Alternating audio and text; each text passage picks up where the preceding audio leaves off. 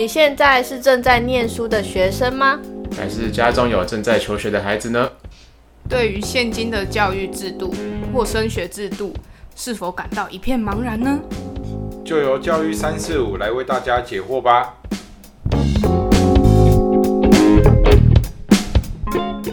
欢迎收听今天的三民主义，我是 Yuki。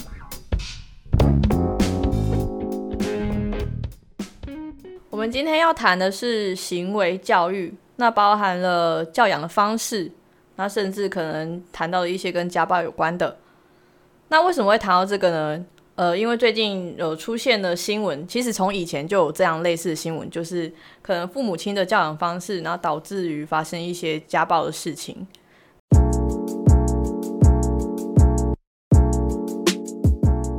其实我们都知道，小孩的行为呢，其实跟父母是息息相关的。那有一些受过家庭伤害的的孩子呢，可能因为长时间的观摩这样的教养方式，这样权威的相处方式，长大之后呢，可能在面对自己的另外一半，或是面对自己的小孩，也或者是对自己的父母，也很容易重复一样的错误行为，即使。久久都可呃，就是久久努力的去克制它，但是也很难去保证某一天会不会突然失控爆发。那这些呢，不是在推卸责任，而是所我们所谓的行为模仿，还有一些无法回去的童年阴影。那我们都知道，亚洲的父母呢，在小孩做错的事情的第一第一时间呢，通常会用责骂的方式去训斥孩子。那这样像这样的新闻事件其实非常多的。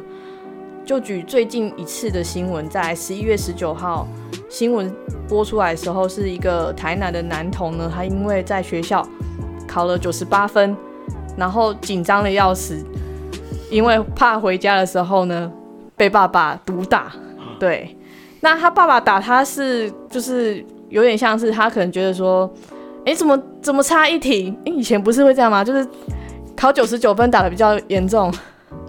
然后考八十分还好，会吧？我还是没，我是没有这方面的啦。但是讲到打，就以以前还蛮常蛮常被打的，就是我们那个时候其实还蛮流行，就是打骂教育，不管是在家里也好，或者是在学校也好，其实很多都是我们常常就说打出来的嘛。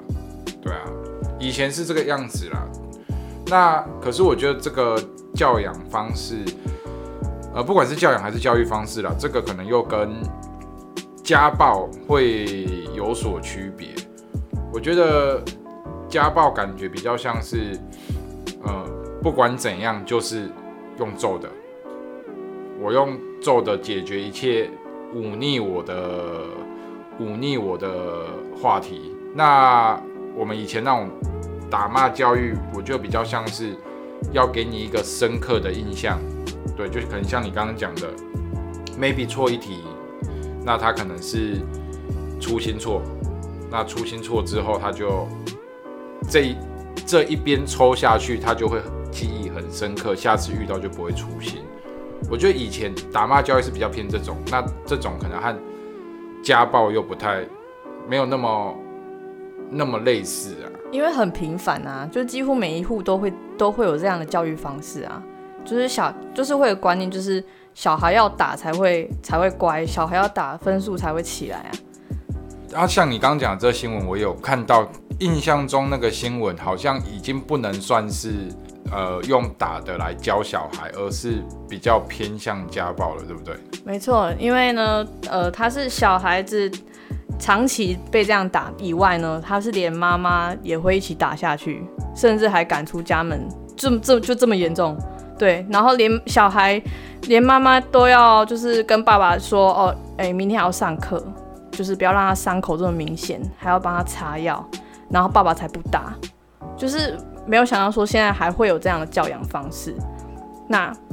尽管出发点是为了孩子好，不希望说下次再犯可能粗心的错误或是相同的错误，这种的行为可能会导致孩子在未来遇到问题的时候呢，就比较没办法学会表达自己的情绪，他不知道什么样的情绪是该表现出来的，对，反而会比较容易压抑自己的情绪，那可能就会有更多的人格的问题、人格扭曲的部分。那我自己有认识一个学长，然后他也是以前很常被家暴，然后他爸也会酗酒，然后心情不好就开始打人，然后但但是我觉得他爸很废的点是，他爸是无业游民，都是靠他妈妈在撑的。他们家一家，他们家的家计都是靠他妈妈在撑的。那我好奇问个，好，你问，就是他是喝酒，然后就开始打，还是心情不好就开始打？这我不是很确定，但我确定的是他爸已经酗酒成瘾，就是每天都要酗，酗到我我学长好像还没十五岁就已经在当童工了，就是他妈妈有介绍人，然后就是就是给他打工的机会，帮家里维持家计。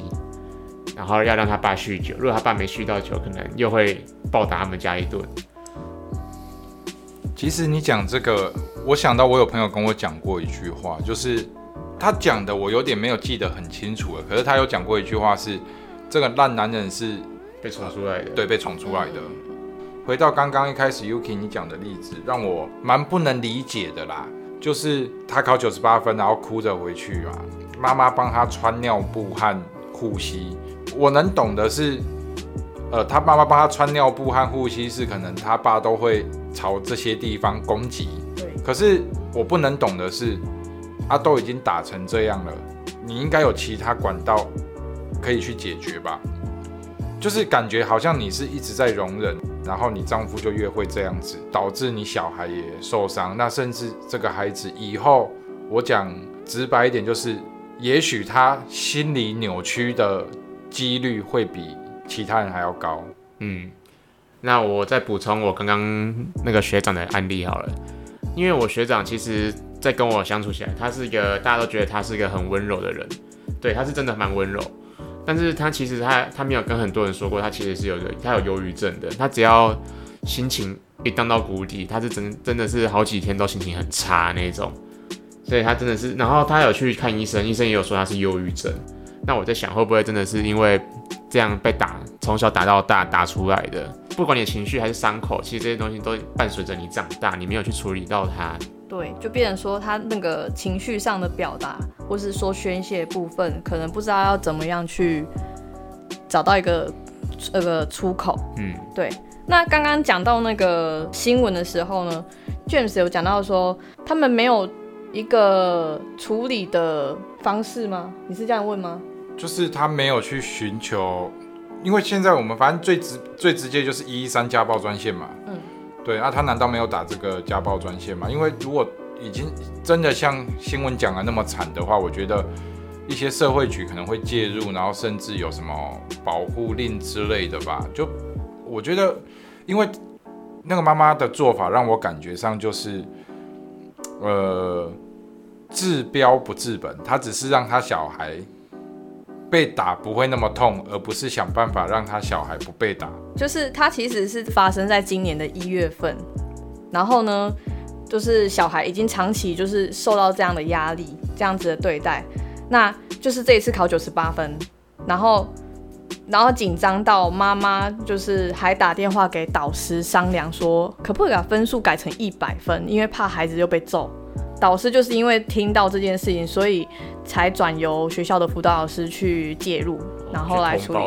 对，是不得不被同胞被发现这件事情的。嗯嗯。对对对，因为其实他们也不太想让很多人就是知道他爸爸会打小孩。家丑不能外扬。对，因为曾经就是有人要检举这个孩子，可能打小孩打到隔壁邻居都听到，然后就变成说那个他爸爸那时候知道有人检举，然后还还打打他老婆，就是要对质说。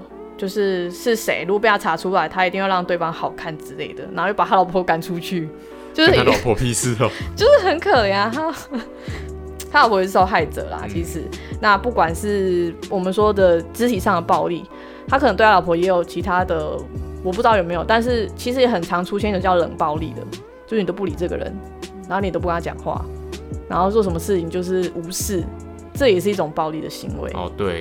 哎，那 Peggy 呢？你们家里有什么样的教育方式呢？嗯，我们家的主要教育方式就是我爸妈都是用讲的，还有他们就会先跟我说他们的原则是什么，他们不太在意成绩，就他们觉得我努力就好了，不一定真的要考什么一百分或者是几分。可是如果就是一些就比如说不礼貌啊或者什么的那种，就会被骂。可是就只是被骂，他们会让我了解说为什么会被被骂，或者是什么原因，就是他们会让我知道来龙去脉，不会就随便就说好啊，你就怎样啊，或者是就这样打下去啊，不太会。我父母没有对我动手过，所以比较重视的是品性的问题，对对对部分，对对对，那成绩就还好。嗯，他们不太 care 我成绩，然后还有主要是他们都会跟我说他们的底线跟原则，所以就像你刚刚前面有提到说，就是父母的行为会影响到小孩，那因为我父母都是跟我讲求原则的，所以就变成我也是一个很重原则的人。哦，呃所以你有一个原则，然后有一个底线在，只要别人没有踩到你的底底线，你一般来说就是就可以这样哦 safe。哦。对，所以其实小孩的行为跟父母真的是很有关系，就是无形的已经在复制了。嗯，对，我觉得像之前修过师培的人，应该都知道半杜拉这个社会学习理论，哦，知道知道。主要是模仿小朋友的重要他人。那小朋友的偶像可能一开始就是父母，最早就接触就是父母嘛。那父母会怎么样，然后小朋友就会怎么样。我觉得这应该是蛮合理的。那这个实验我记得是蛮有趣的，就是好像就是把小朋友关在一个房间里面，然后就会跟一个娃娃相处，看到好像可以窥视到父母还是大人，就是会暴打那个娃娃。之后他可能想到不爽的事情，他也在关在房间里面，也是暴打那个娃娃。但是好像另外一组的小朋友就没有这行为，好像有好像是这样子吧，我没记错的话是这是样。是是这样，没错。哦，好，所以虽然说我们说是父母会最先模仿嘛，因为我们国小我们很早就接受教育嘛，所以是不是老师也会影响，多多少少会影响？有可能会，因为我发现上师培的老师就是学生啊，他们都很常会说他们自己生生命中有一个很厉害或者是怎样的老师，几乎都是很厉害被感染到，所以他才会想要当老师。你在笑什么？老师为什么？为什么想不开吗呃？对对对，到底是哪个老师？到底是错在哪里？好，那所以教育孩子，我们一直都知道，其实不是一件很容易的事情，都是很经过很多复杂的过程，然后这个孩子的样子才会出现。所以这个过程，我们都需要时时刻刻去调整。那我们要怎么样在孩子失控的时候，可以稳稳的抓住他，引领他到比较正确的道路上？这时候，呃，我们会提到一个叫阿德勒，相信大家应该都不陌生吧？被讨厌的勇气是吗？对，没错，这应该有人不知道吗？我我不知道，那我有没有人来讲一下你对阿德勒的了解？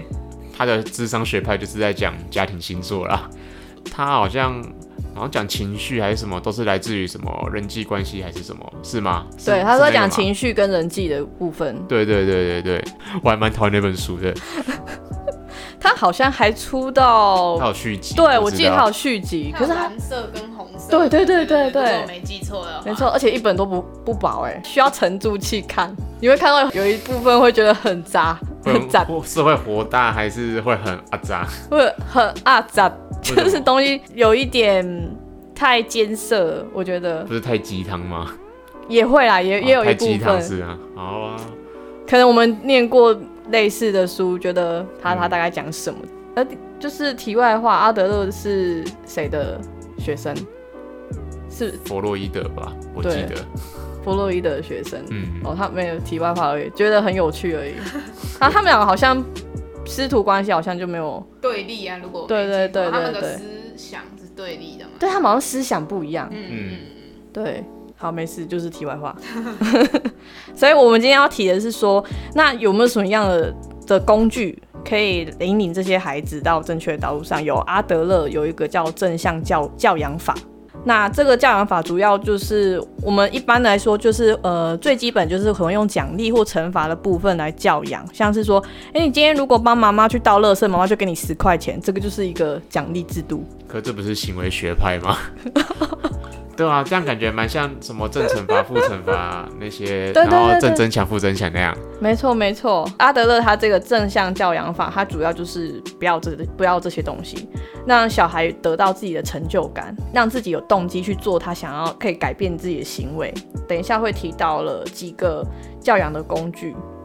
首先，我们先提到的是要先，因为家长可能跟小孩有时候在争吵的时候呢，爸妈过于急躁，就会先指责他过马路突然闯过去，等一下被车撞怎么办？就是家长会急着就没有下一次了。但这种是比较急的、啊，就是家长可能关关心的是未来，但是小孩在意的是我当下为什么？为什么不能对过去？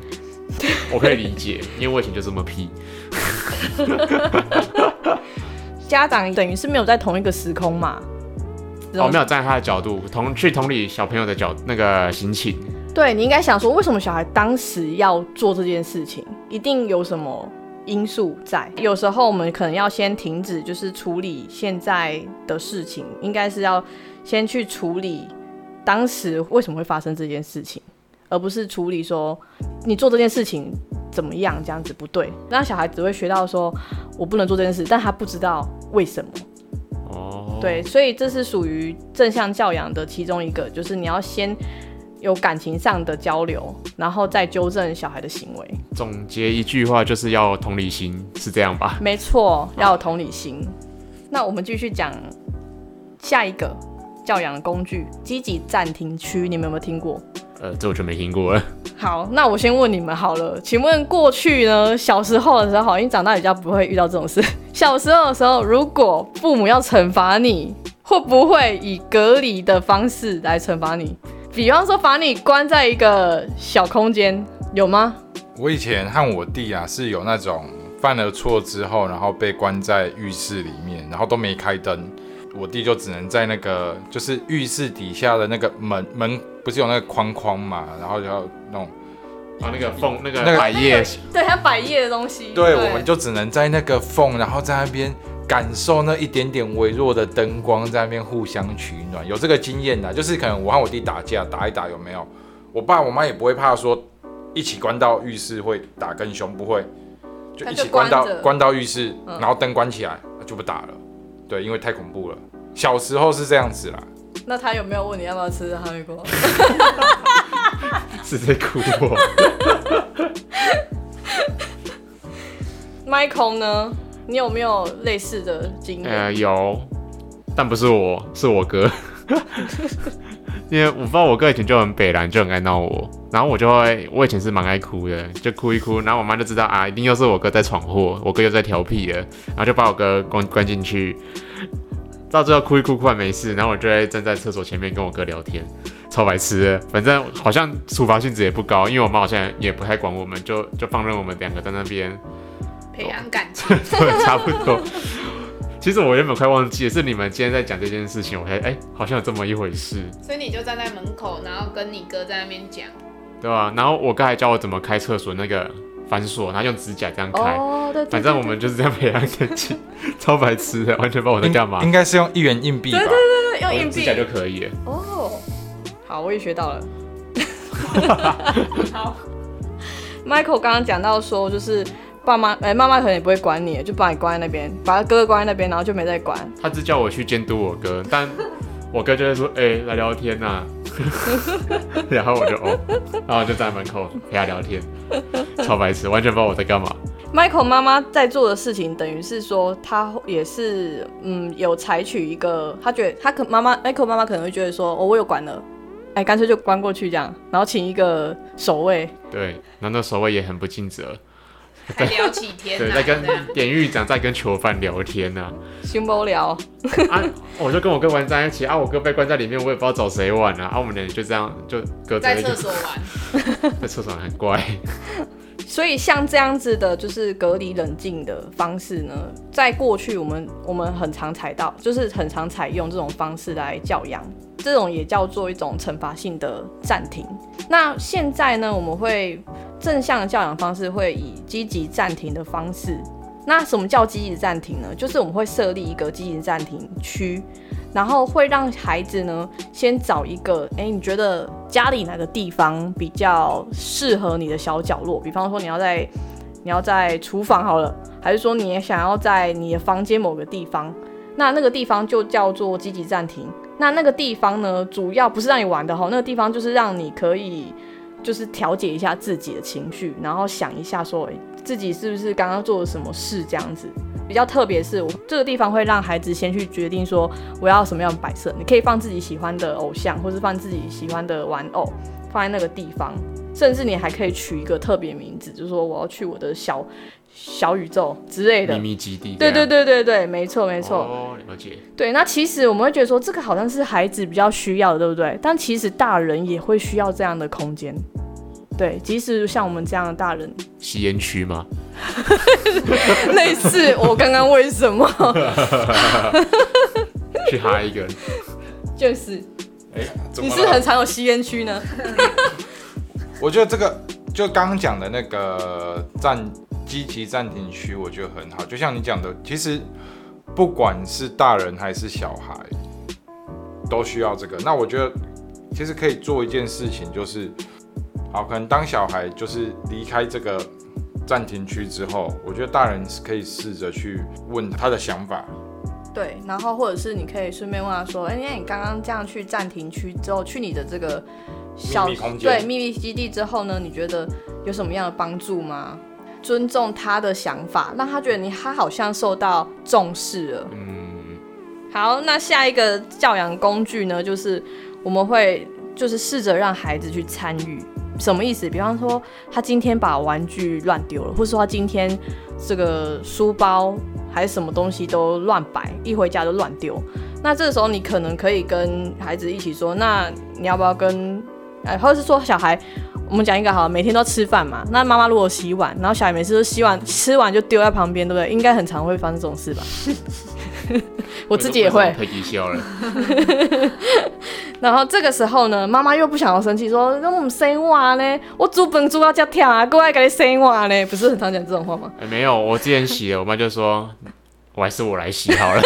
”好，那如果如果假设除了 Michael 这样的情况以外，那如果妈妈想要就是让孩子一起去参与的话，那也许他可以说：“那你要不要跟我一起洗碗呢？”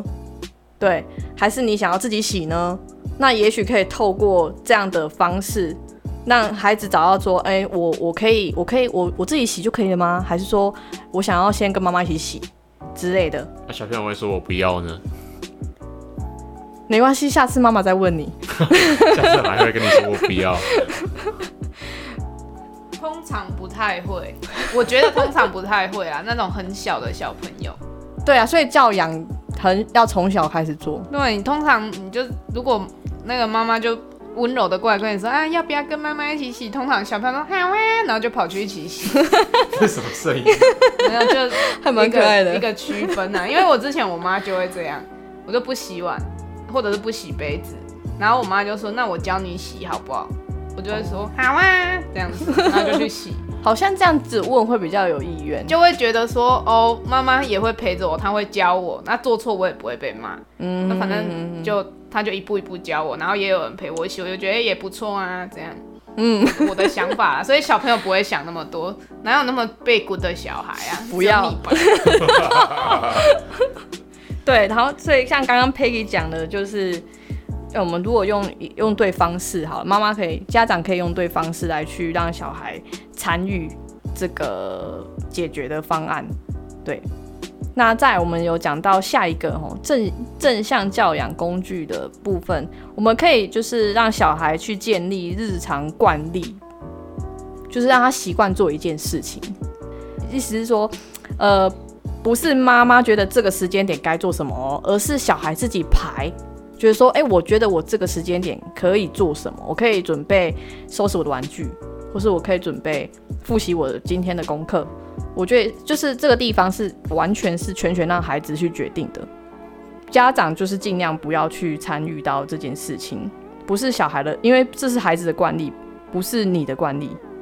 我们有经过，就是呃，像呃有一些协会，像美国正向教育协会就有讲到说，如果小孩在制作自己的惯例的话，惯例表的话，如果参与度越高，就是自己做的部分比较多的话，他会比较愿意去执行，因为是自己做的嘛。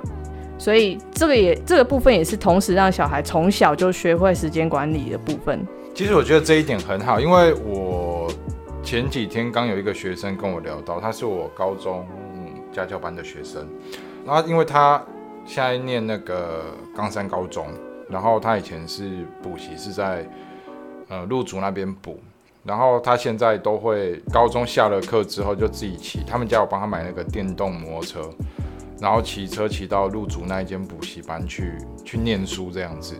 那可能有什么科目的问题就会问，然后他前几天跟我说：“哎、老师，我可能不会过去补习班了。”我说：“怎么了？”他说：“我爸就说为什么我每天都要去补习班这样子。”然后我说：“你爸是不是说啊，你要念书在家里念就好啦，干嘛都要去补习班？”他说：“对。”可是我在家里念，他又一直来叫我做东做西的。我觉得这一点真的蛮重要，就是 Yuki 刚刚讲的，就这一个时间就是 for 小孩他要做什么，他自己去规划，就是家长不要再去过多的干涉他，不然他会觉得没有意义。对，就好像是被被逼的吧。好，那我们再讲最后一个正向教养工具，这点非常的重要，就是鼓励，而不要直接赞美。比方说，以前像以前我在学校教书的时候，我们老师也有教教到一件事，就是说你要称赞这个孩子的时候，你千万不要直接说“哦，你好棒”，你要具体的讲出“哇，你把这一页写完了”，然后而且写的很整齐，老师觉得你做的很好，要类似像这样。哦，就是知道让他知道他们好在哪里，不是对就说哦你好棒，然后对对小朋友对对说说话这样小朋友就会害怕，下次老师不再跟他说你好棒，哦，会懂哦意思吗？哦。就是会觉得对对对对，会觉得说我怕下次失败，会有这样的心理。对，哦，因为他如果具体的知道他是做了什么事，那他之后也比较明确知道说，哦，我就是这个地方需要写的特别公正，或是这个地方需要检作作业写完需要检查，他会知道说他做这件事情就会得到我们所谓的鼓励。我真的没想到会有这种东西耶，对没想到这个小小的举动对小朋友影响会这么大。有有有，尤其是越小的小孩越越明显。现在在补教业的时候，我有时候也是会用这样的方式跟我自己的学生说：“哎、不错，你这次作业很准时地写完。”就是会这样讲一个比较具体的，那他们下次就会呃完成作业率就比较高一点。我是觉得还蛮有趣的。这些算是鼓励，不算赞美，对吧？对对对，哦，了解，没错没错就是鼓励跟赞美还是有分的，但感觉听好像就是很像。对很他们很像但是分不太出，就是很好像蛮多人都分不太清楚。鼓励是比较偏具体一点，赞美就是比较就是哎、很棒哦很好，赞 赞啦。听起来怎么那么没意义的感觉？就就是鼓励鼓励他知道我是做了什么事情而鼓励啊，就是而我做我做了什么事而受到赞美，这个就像比较像鼓励。对，嗯再来，我觉得另外一方面鼓励可能是有所本，就是不是漫无目的的就哦，Michael 你好帅，我知道哎、，这这是赞美，这是赞美。那那你觉得 Michael 我好帅？前面你要怎么改成鼓励的呢？哇，你眼睛长在鼻子上面呢，好帅！哦这样就就比如说 Michael，哇，你今天上台报告报告有够好，我看你站在台上感觉超帅的。哦，对对对，我觉得我就差在这边，对，可以可以有精心的打扮，或者是说，哎、你今天好像呃，比方昨天对对对，比方说今天。好像比较不邋遢哦。对对对对对，类似这样，哦对对对。那 Michael 可能下次就会穿的，就是稍微换一下鞋子，有没有？对啊对啊，就出门人模人。样这样子。对对对对对对，Michael 一直被消费。你们这你们你们这不叫你们这不叫鼓励赞美，这应该叫 gay 吧？被发现了。好，那我们其实鼓励有分成三个，那我就简单的讲一下，我们有分为描述性鼓励，就像刚刚讲的，我们可以具体讲出，哎、比方说 Michael 今天穿了，今天穿鞋了，我平常都不穿鞋就对了。或者是类似这样说，哎、你今我发现说你，呃、p e g g y 今天今天的发型弄得很漂亮，或是怎么样的，就是比较比较描述对对对外对比较外外在的东西，比较描述性的。那还有另外一种叫感谢式的，就是比方说，哎、会会这句话里面可能会有提到谢谢或是感谢你、嗯这句话，可能说，哎、哎、谢谢 James 刚刚自己在旁边玩哦，让就是 老师可以老师可以专心的做自己的报告，玩什么？玩什么？玩啥？呃，玩香烟。对，然后另外一种就是授权式的，就是说可能就是也就是鼓励的部分嘛，就是讲说，哎，我觉得你可以在你可以再找出自己比较适合自己的读书方式啊，老师相信你可以做得更好。对，授权式授权你去找自己的方式。好，对，以上三种是比较常见的正向教养的工具，鼓励而非赞美这个部分。打骂教育呢，可能已经不适合现在的教育方式。也就是说，今天如果你用这样的方式，这样子权威性的教育方式去对待你的孩子，你的孩子可能也会对待你的孙子，甚至呢也会用这样的方式对待你，这样就变成重复了上一代的一个恶习，也会形成一个恶性循环。所以我们要说的是，没有哪一种的教养工具呢，在所有时候或是对每一个孩子都管用。最重要一点是不要害怕孩子犯错，犯错呢是最好的学习机会，从错误中学习，才能够真正学到不完美的勇气。阿德勒再次。不要再说他了。本集的教育三四五到这里告一段落。如果你们有其他教养教育方式想跟我们分享，欢迎留言让我们知道哦。如果喜欢我们的节目，欢迎追踪我们的频道。或者想看更多幕后花絮，也可以追踪我们的脸书、IG 及 YouTube 频道。那我们下次见，拜拜拜